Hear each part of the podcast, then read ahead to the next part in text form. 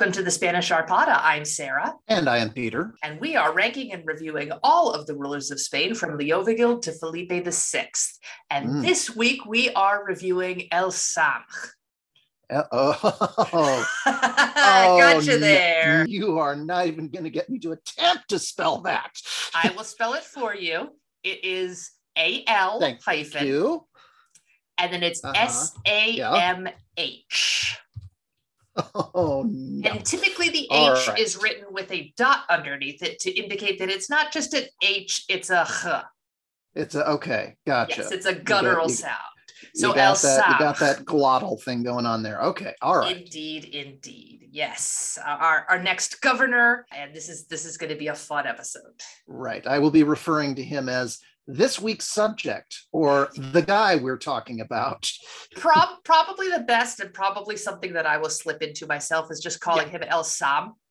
Okay. All without right. the because uh, all right. As all a non-speaker, I find it a, a little difficult sometimes. Yeah, I, I will say, you know, as as you know, my my wife and her family are Jewish, and mm-hmm. I have been castigated for my pathetic attempts at at anything that is Hebrew adjacent. So anything that involves the the, the glottal, uh, the uvula as a means of pronunciation is just out of my wheelhouse. I can't do it.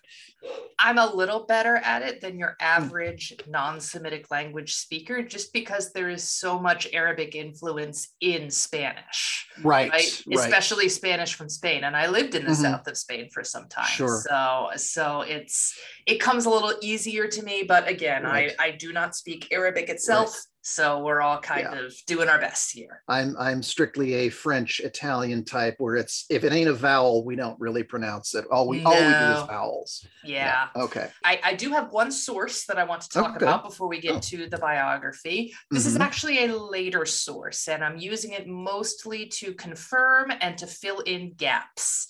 This mm-hmm. source is called the History of the Mohammedan Dynasties in Spain. That's its uh, that's its okay. English translation. Yeah, it's, it is. it's by a historian called Al Maqqari. Oh, it is actually written by. Uh, oh yes. A, okay, that's sorry. Generally speaking, you know, Mohammedan is is a word that you tend to run into in like English mystery plays when they're explaining why somebody's a devil worshiper. It's not. It, it's generally not a word that I associate in English with anything other than an absolute pejorative. Well, um, it was written in the 1600s, and that's where the translation also comes from. So okay. that's that's why this this this choice of word was made. Okay, gotcha. Um, right interestingly enough, this source was the primary source of information for the early Muslim period in Spain for a very long time. Oh, okay. Just because it was all they had until some of right. the other manuscripts that we've been talking about were discovered and translated. I see. I see. Nobody okay. had anything else. Oh, look hmm. at look at Phyllis back there. You don't uh, want no. Uh, okay, one second, Phyllis. That was. all right creative editing, I'm sure. Now right. I'm completely catless. And gotcha. Right. So uh, the the history by Al Maqqari is okay. uh, is our new source. All right. All right. Now, before we start on Al Samh's biography, I want to talk a little bit about him, how his name is spelled. Mm-hmm. I spelled okay. it out for you, but a lot of times when you see his name written in Western letters in Latin mm-hmm. script, you mm-hmm. often will see it spelled A S S A M H. Assad. Huh. Okay. This is probably because just of a misunderstanding in how it sounds, right? So the sure. A-L, al, right. it means the. It's not right. an important word in any way right? Mm-hmm. And when we have a word that's not super important, I mean, it's important grammatically, but it's not important to the meaning of what we're saying. And, and right. we see it in English as well. Mm-hmm. The word the, we don't tend to really stress it. No. we're saying it. We're mm-hmm. not going to say, I went to the store, right? Right. Yeah, it, sure. it's just kind of a toss off mm-hmm. pronunciation wise. Sure, sure.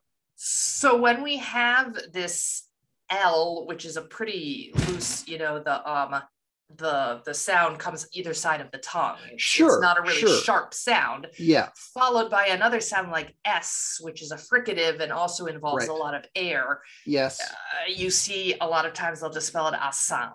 Sure. right? Now that that makes sense. I mean, it, it, if if if if if the second syllable is the syllable that you're you're wanting to get to because that's really the identifying part of Mhm. the name, then you're gonna blur over. You're gonna elide the, the the the intro noise, as it were. The article is much less important, so it's easy to see why, especially if you're if you're a, a, a a European speaker, whatever Mhm. uh, that may be, you're just going to your ear is not going to pick up the the the small nuances. Right. And we're gonna but whatever. we're going to see this uh, again with another name in this episode. There's a guy coming up named Abdul Rahman, right? Ah, And okay. his name is ABD AL hyphen R A H M A N, right? Okay. With that same in the H. Right. However, a lot of times in Western sources, you'll see his name spelled as A B D A R R A H M A N. Of That L has just disappeared. right. The L face disappears. Of the Gotcha. R. So, Okay. so Al Samh or As Samh are the two that we will see Hmm. here. All right. Okay. So, on to his biography. Yes. Like Sure. our previous governor, we first hear of Al Samh ibn, ibn Malik al Khawlani when he is named governor of Al Andalus. Okay. Right. So right. So this is yeah. I was going to say this is this is pretty standard so far. Uh, Uh-huh. they they we th- we learn their stories when they become politically relevant. Correct. However, Okay. the Akhbar Majmua has a story about him that shines some light on why he may have been appointed in the first place. Oh, cool. Before he is appointed governor of Al Andalus, Al Samh is working in the administration of the province of Ifriqiya. Mhm. right? And he's one of the people chosen from the province to bring the provincial revenue to the caliph, Mm. right? The way they do it is they have, uh, when the money's about to be handed over, uh, Mhm. they have 10 notable people from the province travel with the money as a form of Mhm. security Yeah. to the caliph. And all 10 of the notables who have transported the money must swear Mm-hmm. an oath that the treasure that they're handing over represents the complete amount of the collection and that all the settlers in the province have gotten their share and, and Right. you know, all this kind of rigmarole, right? Right. I mean, that's this is again, if you know anything about Vegas, uh, Yeah. going into going into the money room and coming out of the money room is seemingly the most mindless and trivial of tasks, but you only trust the most honest person to do it. Right. So on the trip that the Akhbar Majmua tells us about, eight of the 10 notables took this oath. Al Sam and another man named Ismail ibn Abdullah, they would not swear the oath. What they do? Cross their fingers behind their backs? What's going on here? Well, the caliph, who is Umar at this time, Yes, took yes. these two men aside to question them. Mhm. He discovered that they knew that the provincial officials had been skimming off the top of the revenue. Mm. That's why they refused to swear the oath. Ah, smart. Okay. So now Umar knows that these two men are reliable and, Yes. and trustworthy. sure. Right. Absolutely. So when Umar decides to clean house and replace the governors of Ifriqiya and Al Andalus, as we saw in the Mhm. last episode, he knows exactly the two people for the jobs. Right. Right? Ismail becomes the new governor of Ifriqiya, and Al Sam is sent on to Mm. Al Andalus. Because who's more trustworthy than a snitch? well, he wasn't willing to swear a false oath. no, no, that's that- that's true. That's yes, true. Yeah. So Al Sam arrives to a peninsula that is in much better shape than the one that his predecessor Al Hur found. Yeah, Right. I got to give Al Hur that much credit. Not a good score, but we got to give him credit. We do, because now there's money in the treasury, there's a Yes. system of judges nationwide, Mhm. and the north of Spain is settled and calm. Right. Pacified, to use the Yes, language of this to use- podcast. Yes, yes. However, the new caliph Umar, and remember, Hmm. Umar is Suleiman's nephew. Yes. We have moved from the main branch of the family to a cadet branch. Right. And Umar isn't really interested in Al Andalus as a territory. Right. It- you Yeah. know, basically, it's it's uh, it- it's the backwater. Sure, it's Guam. We we we just don't care. Um, right. He he'd stripped Al Hur of the governorship due to his failures in Septimania. mhm. But in truth, Umar ibn al Aziz didn't really see the point in continuing to hold the Iberian Peninsula at all. Oh, really? Yeah, hmm. according to Ibn al Qutiyya, quote, Umar charged al Sam with evacuating the Muslims who had settled in Al Andalus because he feared for their safety should they be overrun by the enemy. Oh, wow. Okay. I mean, if you think about it, they're in Europe. Yeah. They're yeah, surrounded by true. Europeans, Christian True. Europeans. Yeah. You know? Yeah. They but they conquered them so easily. Um, yes, that is true, but Umar just simply wasn't in the mold of Abd al-Malik, al-Walid, or Right. Suleiman. he wasn't interested in conquest for Sure. conquest's sake. and you know what? Look, it, it costs money to run a franchise. And if the franchise isn't turning a profit, yeah, pull out. Absolutely. Yeah, the Um, Chronicle of 754 calls the Caliph Umar, quote, benign and patient in his rule, if that tells you anything. Oh, okay. Is it opposite day? Um, yeah, so it, he's definitely not an expansionist conquest, hold on to as much territory as possible guy, like our previous few caliphs. Right. Now, Al Sams doesn't take these orders lying down. He assures Umar that Al Andalus is a worthy territory to keep and Oh. that the Muslims' holdings in the peninsula are safe and secure. Okay. And to prove Uh. it, he decides to undertake a census of the country. Ah, okay. So he details all the peoples, the lands, the value of the goods in the Iberian Peninsula. And he Mhm. also finishes up Al Hur's regulating the treasury by dividing by lot among his allies the booty, arms, and whatever else in the way of plunder the Arab people in Spain had not yet divided. hmm He also added a portion of all the movable and immovable goods to the fisc, which is the treasury. The movable and immovable. Okay, gotcha. Yeah. Alright. So movable and immovable is like movable goods are like crops and gold and Okay. horses, and Yes. immovable goods are land.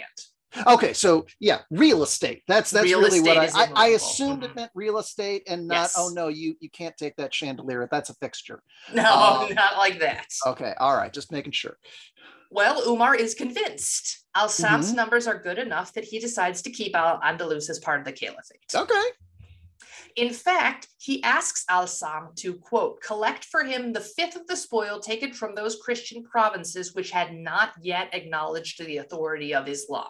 Okay, so much for the non-expansive. so, Um, yeah, so what does that mean? That yeah. means Asturias and the Basque country. Oh God, he's sending them up against the Basques. Uh-huh. He's sending them to the north, that strip of land at the very north of Spain, Oh. west of the Pyrenees, and north of the Picos de Europa.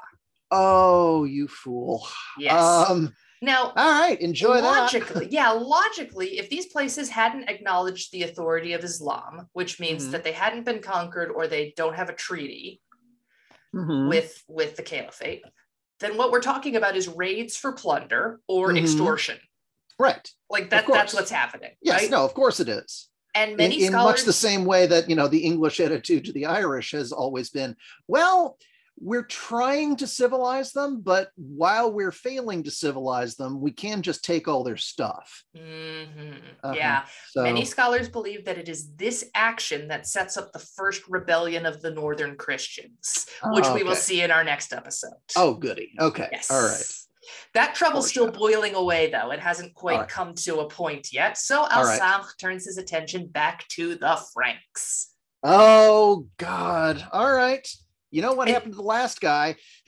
You know, it's been a while since we've discussed the Franks, hasn't it? Yes. Yes, it has. Yes, it has. Last time we saw them in our story, it was with Dagobert's grandsons. They were the ones ruling when Wamba went to Septimania to confront the rebellious Duke Paul. Oh God, that's so long ago. And remember, he Um, thought the Franks were going to come to Paul's aid, Right, but they never they- did. They never did. and then Julian wrote all about how pathetic the Franks are in his history of Wamba. Right.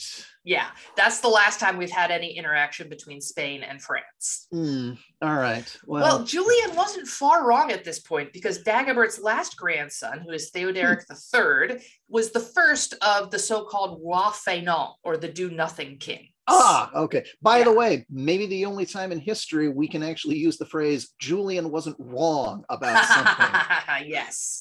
Now you can listen to the Battle Royale episodes on these Do Nothing Kings. They are all very short, like Oh, 25 okay. minutes, because there's oh, nothing to talk oh, about. it's it's like our Tulga episode. But the Uh, upshot is that the kings of the Franks this time really only cared about affairs within the palace. They Hmm. didn't they didn't really do any ruling. Oh. And The mayors of the palace, which is a position that has become hereditary by now, are the true power behind the throne. Ah, okay. So the, the stewards of Gondor have finally replaced the king. Yes. Uh, and okay. the current mayor of the palace at our point of the story is a man named Charles Martel. Oh my God. Yep, we're here. A name we recognize. We are here. All right. Yep. Uh, interesting. He was probably just known as Charles. Martel is not his family name, it's a nickname. Mm, okay. It means the hammer.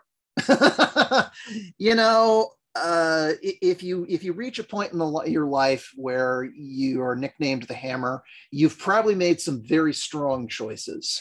Yes, um, and we're gonna be we're gonna be coming back to Charles Martel a couple times in upcoming episodes. Okay, all right. Now, having kings that do nothing also means mm-hmm. that the local nobility become much more important, right? right. So when Alsam decides that he's going to make an attempt at septimania, it's not mm-hmm. the king or even Charles Martel that he's going to be fighting against. Mm. It's the Duke of Aquitaine. Oh, okay. Another this, name we recognize. That is say yes. the name of the province. Okay. Yes. Uh, this is a man named Odo. So if you think of the south of France, we have Septimania, which is that little bit where Narbonne and Toulouse are. Right.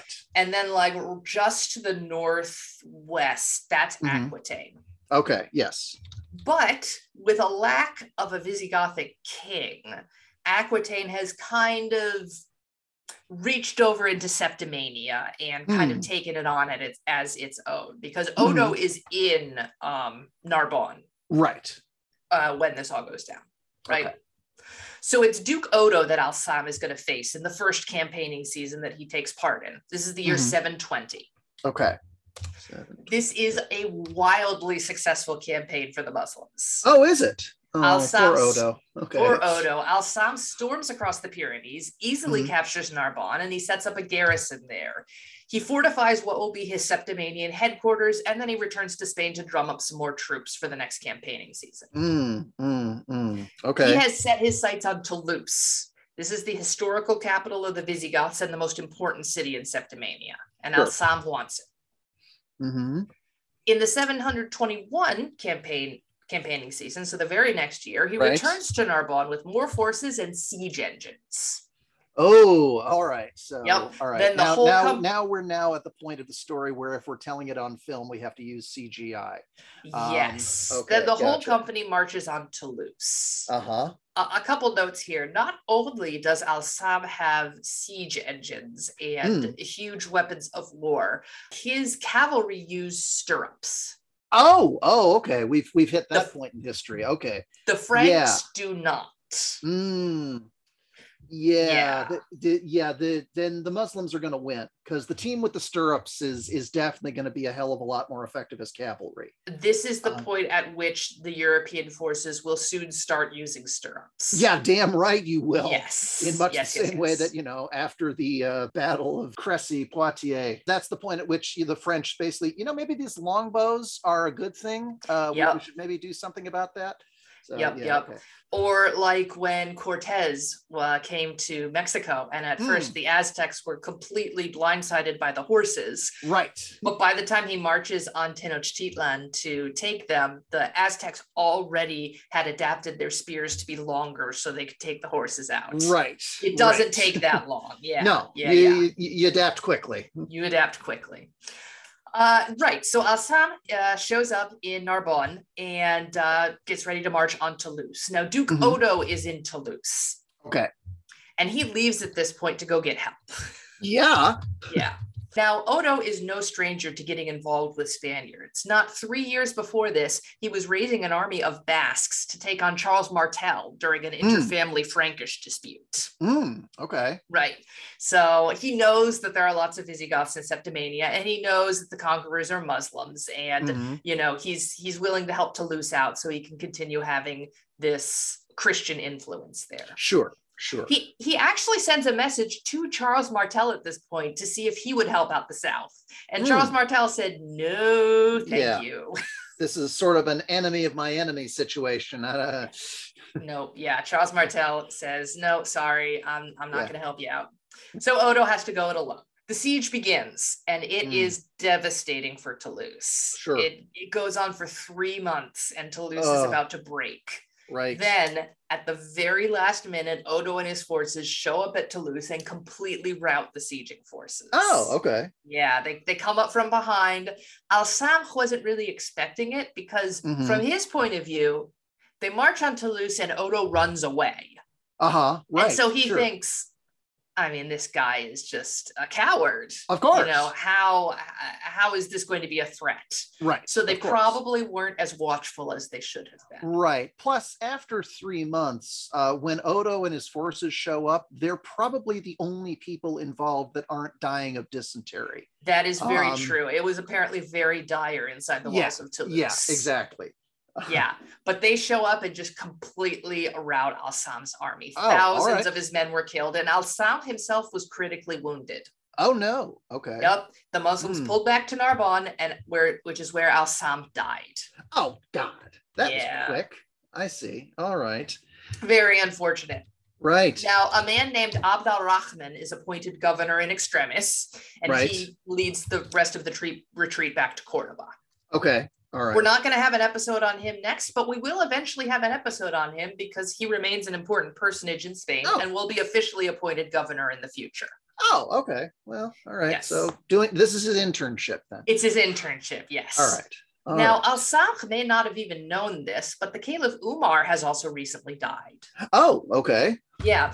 And despite how kooky that succession plan that I laid out last episode seemed, Uh, kooky is a very nice word for idiotic. well, um, Yazid takes the throne unchallenged after Umar's passing, and everybody goes, Yeah, yeah, this is good. This is what Suleiman What? wanted. Oh Yeah, my there's- God. No fighting whatsoever. These So, people don't understand how this is done. yeah, they're very, they need to read some more Game of Thrones, I guess. Exactly. Well, so even if Al Sam had survived the defeat at Toulouse, he may have been demoted simply due to the changeover in caliphs. Right. Right. Or the disaster. Yeah, I was going to say it's it's not a yeah. Okay, gotcha. Sure. Yes. So Yazid, who is a son of Abd al Malik, so we're back to the Mhm. powerful family again. He Mhm. appoints a man named Anbasa to be governor of Al Andalus, and right. Abd al Rahman sees, cedes power to him as soon as he shows up. So no- Again, no, trouble Ev- there. either. everything is going the way it is supposed to go, which yes. is admirable but boring. Um, Yes. Okay.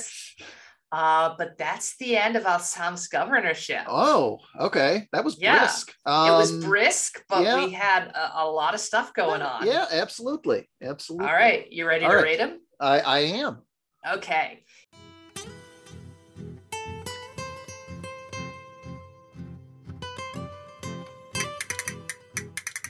Our first category is conquistadores. This is this is kind of a hard one. He had Yeah. a stunning success Right. at Narbonne Yes. and then a stunning failure at Toulouse. at Toulouse. Yeah, it, it it is. I will say I'm I'm inclined to give him more credit rather than blame in this category because Mhm. again, the borders have gone forward. He doesn't he takes Narbonne and he keeps it. Yes, he Um, does. so there is definitely a more on the map after his rule than before. And that to me means there's got to be a, a, pretty good score, particularly when you consider that he is he is going up against the Franks. These people are not pushovers by any means. Um, well, Julian thinks they are. well, Julian also thought some stuff about Jewish people. So Fair. just not going to take his word for that. Um, I, I mean, hmm, The, the only thing I can, apart from eventually losing at Toulouse, Right, which is right. obvious, the other negative thing I can say about him is Mm. that the policies that he set up for extracting money from the Christian areas in the north yes, really, I mean, they they they set the stage for rebellions. Now the rebellions don't kick off in his governorship, oh, this is kind of like. Al Hur, you know, sort of planting those seeds by restoring lands, and Mhm. yeah, yeah, yeah, yeah. Okay, so, so, so, okay. so I don't know if we should knock him any. um, I, I personally, just because I know what's going to happen next, I feel like the next governor should get more blame I for see. what happens. Okay, all Uh, right. That's just a personal, personal Right. opinion. Uh, do we? Yeah. Do we? Do we slam Calvin Coolidge or do we slam Herbert Hoover? Well, um, we had the um, same problem with Witiza and Roderick. We did. We did. Mind you, I didn't have any trouble beating up Roderick. um, I'm going to give him a five. Um, yeah, I was um, also thinking I, of five. I, I, think five. Again, potential for a a much higher score, but you know, you you you fumble to lose, and and and obviously, you really do have to blame him for Toulouse because he completely misreads his opponent.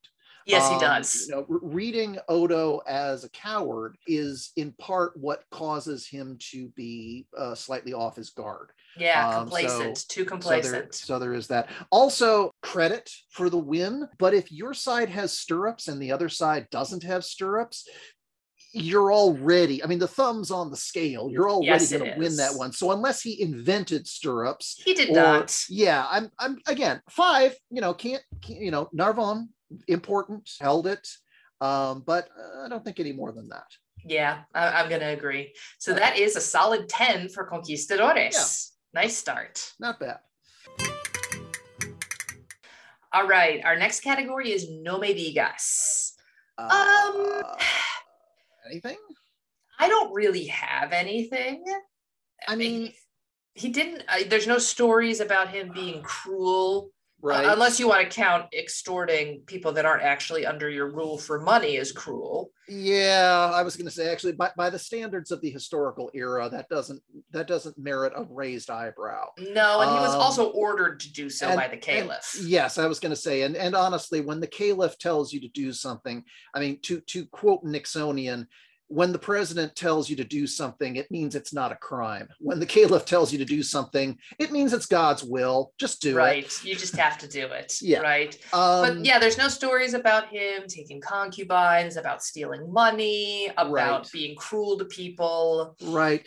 Yeah. Uh, there, I like the cute little anecdote about refusing to take the oath. Uh, oh, yes. You know, that's a little gossipy. That's, you know, that's a little bit of before he shows up for his first day, whispering in the break room, uh, gossipy. Uh, mm-hmm. To hear about this guy and you know how he wouldn't take the oath, but then it blah blah blah. That's okay. Um, but we're not getting anything salacious or even particularly surprising or you know uh, unusual. It's a nice little background story, but I feel like two feels harsh and three feels generous. What are you thinking? How about if you give him a two and I'll give him a three, and good. then that'll even out to that, five. That'll satisfy me. Okay, good. Yes, right, that that, that that'll be satisfactory. That that's that's acknowledging that he was such a uh, suck up to his boss that yes. that that people were chattering about him yes, before exactly. before he even got on the job. Exactly. I think yes. that's I think that's all there is. Yes. So that's a five for No Me Digas. Not great. Not too great. Okay, Orthodoxia. I don't really have any stories of him being personally religious. Right. However, he did straight up turn to the caliph and say, no i'm not evacuating the muslims right. from from because i don't yes. think it's a good idea right that's right. not really what you're supposed, no, supposed no, to no. do that right. kind of goes against the whole hierarchy of yeah. you know who and what the caliph is that's so i think he's got to get a couple of points for for going out on his own and not just accepting what the leader uh, the leader his political leader and the leader of his faith said mm-hmm. Mm-hmm. you know mm-hmm. I think that's got to get something. Other than that, so. no, I have no stories either way about his his orthodoxness. Right, right. We've been they've been here for not quite a decade. We're we're almost coming up on a decade. Right. I, am starting to just with with in terms of the, the, question of orthodoxy. I'm getting impatient for people to start building mosques. Um, it's coming. It I is. feel as I feel as though we're we're getting to the point where okay, guys, this is not a temp gig. You're going to be here a while. Lay some foundation but we don't have that yet obviously i mean I, I, guess yet. the point is i'm not going to dock him points for not building something that isn't that no one else is building either but on the other hand if you're the guy who insists that to the caliph that no, no, no, this is a going concern, I feel like you missed an opportunity to build a mosque. You start to lay that groundwork, pardon the expression, you know, it, it makes a statement. Um, mm-hmm. So I, yeah, again, I'm not seeing anything significant. As you say, I, I think a couple of points are all he gets. Right. Um, so I'm, I'm thinking, I'm thinking a two. I think I'm also going to go for a two at this yeah. point. When when yeah. you put it like that, he really should have started. You know, at this point, yeah. they're still praying in in um, converted monasteries. In converted, yeah, monasteries and such. Right. Yes. So yeah, no. All right. On, so that's people. a four. Build four. a minaret. How hard is this? Come on. Oh, we're going to see some minarets. Don't okay, worry. All right. All right. So that is a four for orthodoxia. Okay. Our final category is El Resto, where we talk oh, about coins, mm-hmm. buildings, mm-hmm. treaties, things that they left behind. Mm-hmm. I do have a coin and I want to show it to you. Oh, good. Because last episode I showed you a coin from Damascus. It was a mm-hmm. coin from the Caliph Suleiman. Yeah. Now I'm going to show you a coin that was minted in Spain. Hmm. Um, from about the same time. This was Al Sam's okay. coin. And it's it's interesting because uh, remember that the previous coins that we have mm-hmm. seen were the mm-hmm. bilingual coins. They were um, right, Latin right. on one side and Arabic on the other, and they had the sun, right? Mm-hmm. Not they, they really mimicked what was already being minted in the Iberian right. Peninsula before. When Al Samh takes that census and he he kind of redoes the uh, uh, the treasury finishes redoing the treasury there's also mm-hmm. a monetary reform that goes on and so the coins that we will see in spain from now on are much more similar to the coins that are minted in damascus oh okay so i'm going to show you this coin this is one of al-samh's coins oh nice yeah it's That's very really nice. very similar to the one yeah. that suleiman himself was making right at the right. official mint but this was made mm-hmm. in a backwater province i think this one was minted in seville yeah again you're you're reminded at the degree to which there is real cultural political infrastructure because that is clearly something that is the result of central authority making itself present even to, at the outermost reaches of the well empire. Yes. um so yeah no really nice work. Yep Mm. We have the the script around the sides, mm-hmm. and then mm-hmm. we have the verses from the Quran in the center. Right. Sure. Um, we can kind of see on this one the the crimped edge from yeah. the stamper, which is it's got cool. it. Yeah, I was going to say it has a crimped edge. That's yeah. really impressive. That's it's really quite nice. So so from you know when you can't on, paint paintings uh, or you know make sculptures, you put all of that creative energy into anything else. And numismatically speaking, uh, we're the benefit uh, beneficiaries yes. of this. yes, it's it's it, it's quite a nice coin. It really is. We also have some building works to talk oh. about because oh. several sources that mm-hmm. I looked at stated that Al Samh was the one mm. who repaired the bridge in Cordoba. Oh. So if you've ever been to Cordoba or if you looked at Cordoba on a map, the Guadalquivir mm-hmm. River goes right through the city. Okay. Right. Bridges are very important yes. in the city. Sure. And the main bridge had apparently been in disrepair for several years. Oh, really? Okay. Yes. We have a, a couple different flavors of how this happened. I'll, I'll, I'll, I'll share the, the, different stories I have. We'll start with Ibn al Qutiyya. Okay. He said that uh, an official from the caliph, a guy named Jabir, he took up residence mm-hmm. in Cordoba near the graveyard and prayer hall in the Arrabal suburb. Mm-hmm. When he received news of Umar's death, he stopped collecting the tax money and used it to build the bridge over the river at Cordoba opposite the garden. Mm-hmm. Okay. So, so, that's the first story that once Umar died, they were like, well, let's just use this money for ourselves and repair this bridge. Right, right. Mm-hmm. Now, Al Maqqari states, quote, however, it was Al Samh who caused the bridge at Cordoba to be rebuilt after pertaining after obtaining permission of the caliph to that effect. Hmm. Okay. Yeah. So there's a couple different stories as to uh, who said to rebuild the bridge and where the right, money from. Right. Mm-hmm. Sure. The Akhbar Majmua also shares the bridge story, but he claims that the Caliph Umar told Al Samh to repair the bridge with, with whatever scavenged stone he could find. All so right, I don't, I don't it, care how don't, you do it. Just get it done. Right. Just get it done. I don't want to mm-hmm. spend any extra money on right. it. Just, just exactly. But all three of them, all three of our Arabic sources agree that it was Al Samh who rebuilt this this Who large, did it? Okay. who did it this this Mhm. infrastructure. Mhm. As for the rest of it, he ruled from uh, 719 to 721, which is Mhm. three years. Yeah. Maybe a little over three. He because he died at uh, it towards the end of 721. Mhm. Don't know anything about his children. If he had any, they didn't Come come to into our story. Mhm. Right.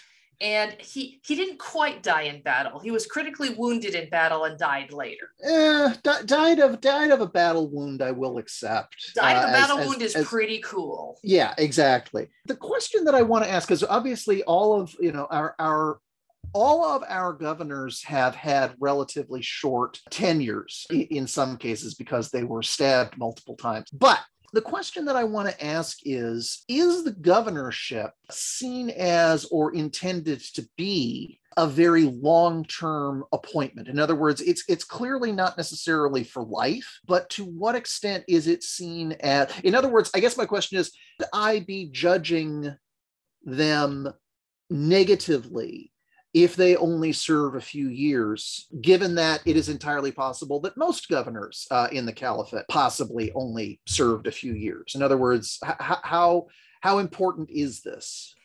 I if you will know? say that three years is about Mhm. the average Okay. for the Okay. Muslim governors of Al Andalus, hmm but it's not.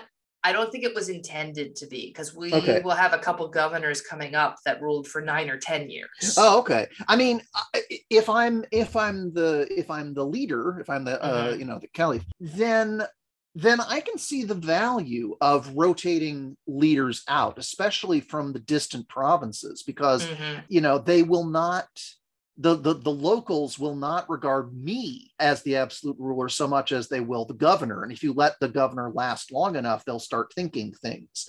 Right. Um, so i can see that being a policy but if it's but if it's if it's not if it's just in in that case you know i will i will just i will judge them uh, a little more negatively then. Yes, Um, I, th- I although I do think that someone like Al Hurr, who Mhm. ruled for three years because he was he, he was told by the caliph to step Right. down. You know, he, he had his job taken from him. Mhm. Should be judged more negatively than someone like Al Samh, right who happened to rule three years because he died. Right. That's right. I was going to say no. I'm not. I'm not going to. Ro- I'm not going to blast him for dying in battle uh, in order. You know, in, against the you know enemies of the caliphate. I think that's that's about as boss a way uh, to go out as as can be. If you got to Uh, yeah. die, you got to die young, die nobly, and that's a pretty noble way to go. Thinking of a, a So- pretty decent score for this. Yeah, I- the I agree. fiscal reform, the coin, the bridge. Uh, he's Mhm. got a lot more. I was going to say he, he he he built something important. Well, he rebuilt, but still something important. You know, that's that's good. Yeah, I I will I will I will go for a five. I will go. I was a also five. thinking of five. Yeah, I'll go for a five on this one. Yep. Yeah, so that is right. a 10 Hmm, for El Resto. not and that means his total score is Hmm. a 24. hmm, Not great. Not great. Not terrible. not terrible. Yeah. I mean, it's not, you know, like Tulga. No, no, no. Uh, it's also not Musa, though. Now is it? no, it isn't. It is not. Okay. Uh, but that leads us to our final question. Fuero or fuera? Do we Oh. let El Samh sign the fuero or do we tell him fuera? This is tough. It's a little Um, tough. It is. A, I find it a little tough. I mean, basically, what I feel like is he is someone who would have been an easy fuero had he lasted a little longer. I Um, agree. I, I feel as though he is someone who did not live long enough to to rate fuero. Had he done so, you know, there's based on what we have seen, based on the telling the caliph, I'm not going to swear an oath, and then explaining why. That's sort of a, a badass thing. Telling the caliph, no, you, you don't want us to leave.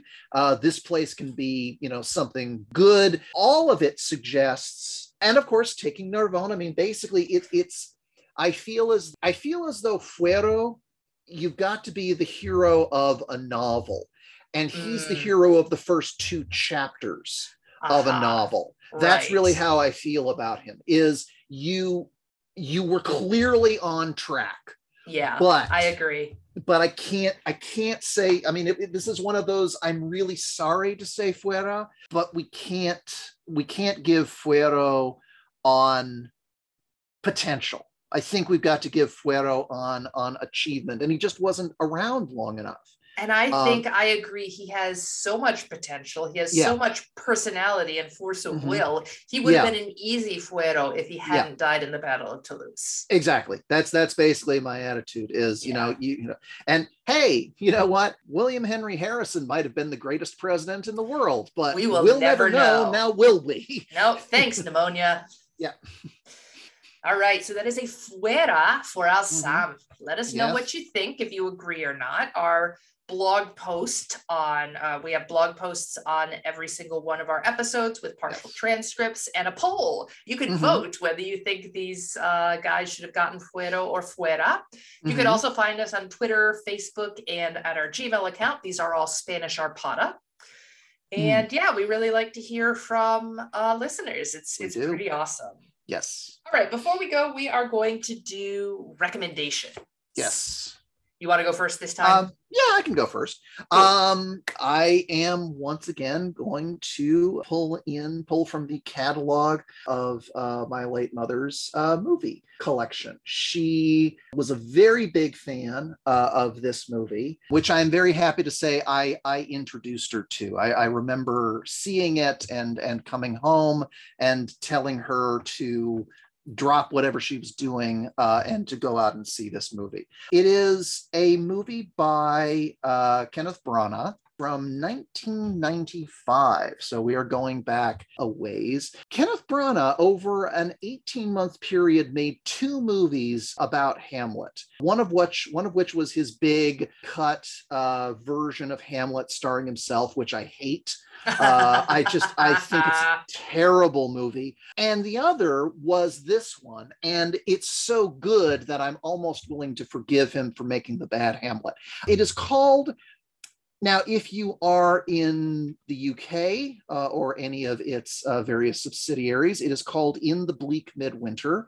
Uh, if you are in the US, it is called A Midwinter's Tale. Yeah, it was made in, as I say, 1995. It is the story of an out of work actor who is on by his own admission on the verge of a nervous breakdown and in order to avoid going into a nervous breakdown he decides because of course he does to direct and star in a production of hamlet in a, an abandoned uh, cathedral out in the middle of nowhere and it's over the holiday season. So all of the actors, all of the professional actors in London are gone. So he can only collect the dregs and the broken people to join him on this uh, quixotic pursuit. And it is really uh, just a, a story about simultaneous redemptive and obsessive nature of theater of of using theater uh, either as a way to avoid you know despair or to redeem yourself and it is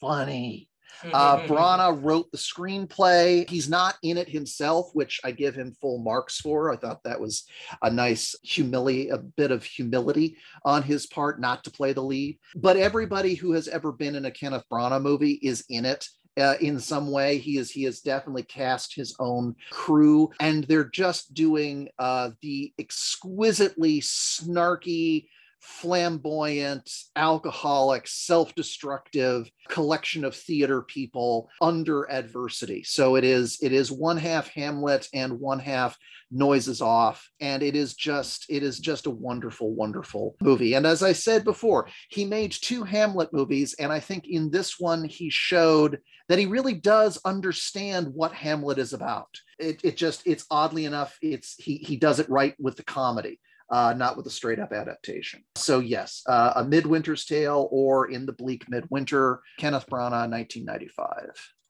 Sounds good. Yep. All right, my recommendation for this week is a book. I have ah. started to get my act together and compile a list of sources for my dissertation. Oh, good. happy to hear. I yeah. finally gotten started. All right, it. excellent. I, I passed my comprehensive exams last summer, and now I've got to start. I've got to start writing. yeah, you do. As as, as a doctorate uh, owner myself, I will just say, yeah, you do. Don't let it go too long. I won't let it go too long. But okay. as I was going through the resources that I already had, I mm-hmm. re came across a book mm-hmm. that I had forgotten that I had. And I thought, oh, I really, this is a really good basic book. Mm-hmm. It is mm-hmm. called mm-hmm. China in Disintegration The Republican Era in Chinese History, 1912 to 1949. Oh, wow. It is, yes, it is an excellent book. It is by James E. Sheridan. Mm. It was written in like the 70s, but it is straightforward.